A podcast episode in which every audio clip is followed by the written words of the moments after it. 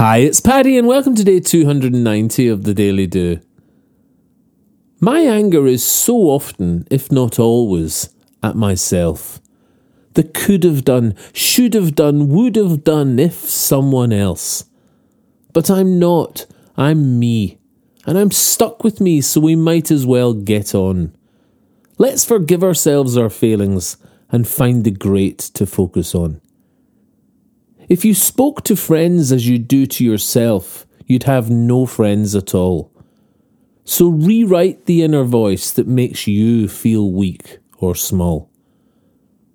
Do as I say, not as I do, is evidence that we do know better.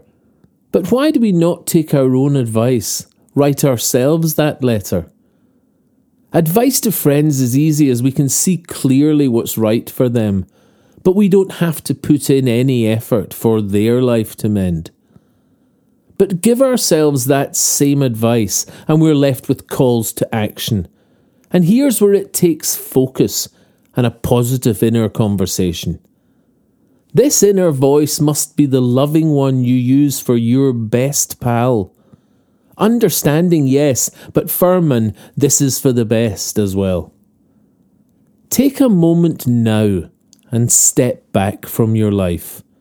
You are your best friend. Now give you some advice. Clearly picture where you're at and any challenges you face, then lovingly help you out, having gained a little space. Use words you'd use for others and cut out words you would not use.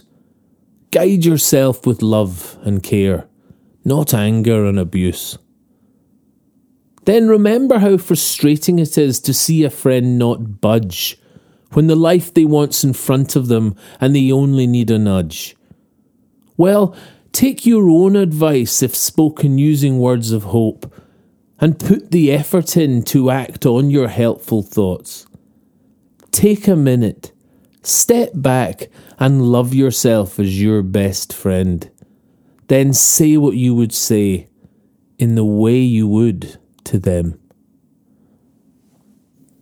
If you enjoy the Daily Do, please share it with your friends.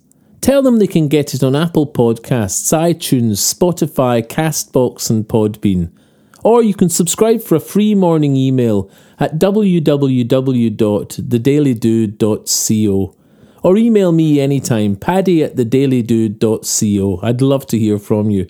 Or say hi on Instagram, Facebook, and Twitter at The Daily Do. Bye for now and see you tomorrow on the Daily Do.